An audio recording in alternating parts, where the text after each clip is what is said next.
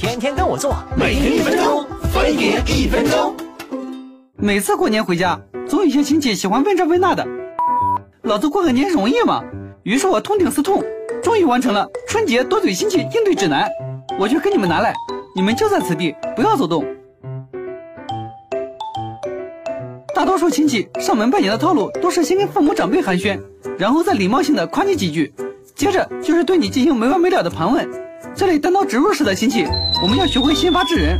比如亲戚问你最近工作怎么样，你就可以说：“我工作挺好，正在上升期，领导对我不错，工资够花，自己租房，交通还算方便，就是挤地铁累点，还没对象，正在找女朋友，暂时没有合适的，房子还买不起，明年车子的首付就攒够了，以后上班就不用挤地铁了。”虽然这样说完之后，气氛多少会有些尴尬，但你回答的这么全面，亲戚是没有办法创造话题继续聊下去的。趁着这空档，你可以掏出手机假装看一眼。公司领导有急事，需要我发个邮件，然后礼貌的离开，这样既能装一个无形的逼，又能躲过烦人的亲戚。除了这些问起来没完没了的，还有些特别恶心人的亲戚，他们套路非常深，说起话来绵里藏针，时不时戳着你的痛处给你来一下。比如，哎呀，你说这日子过得真快呀，老王都快抱孙子了。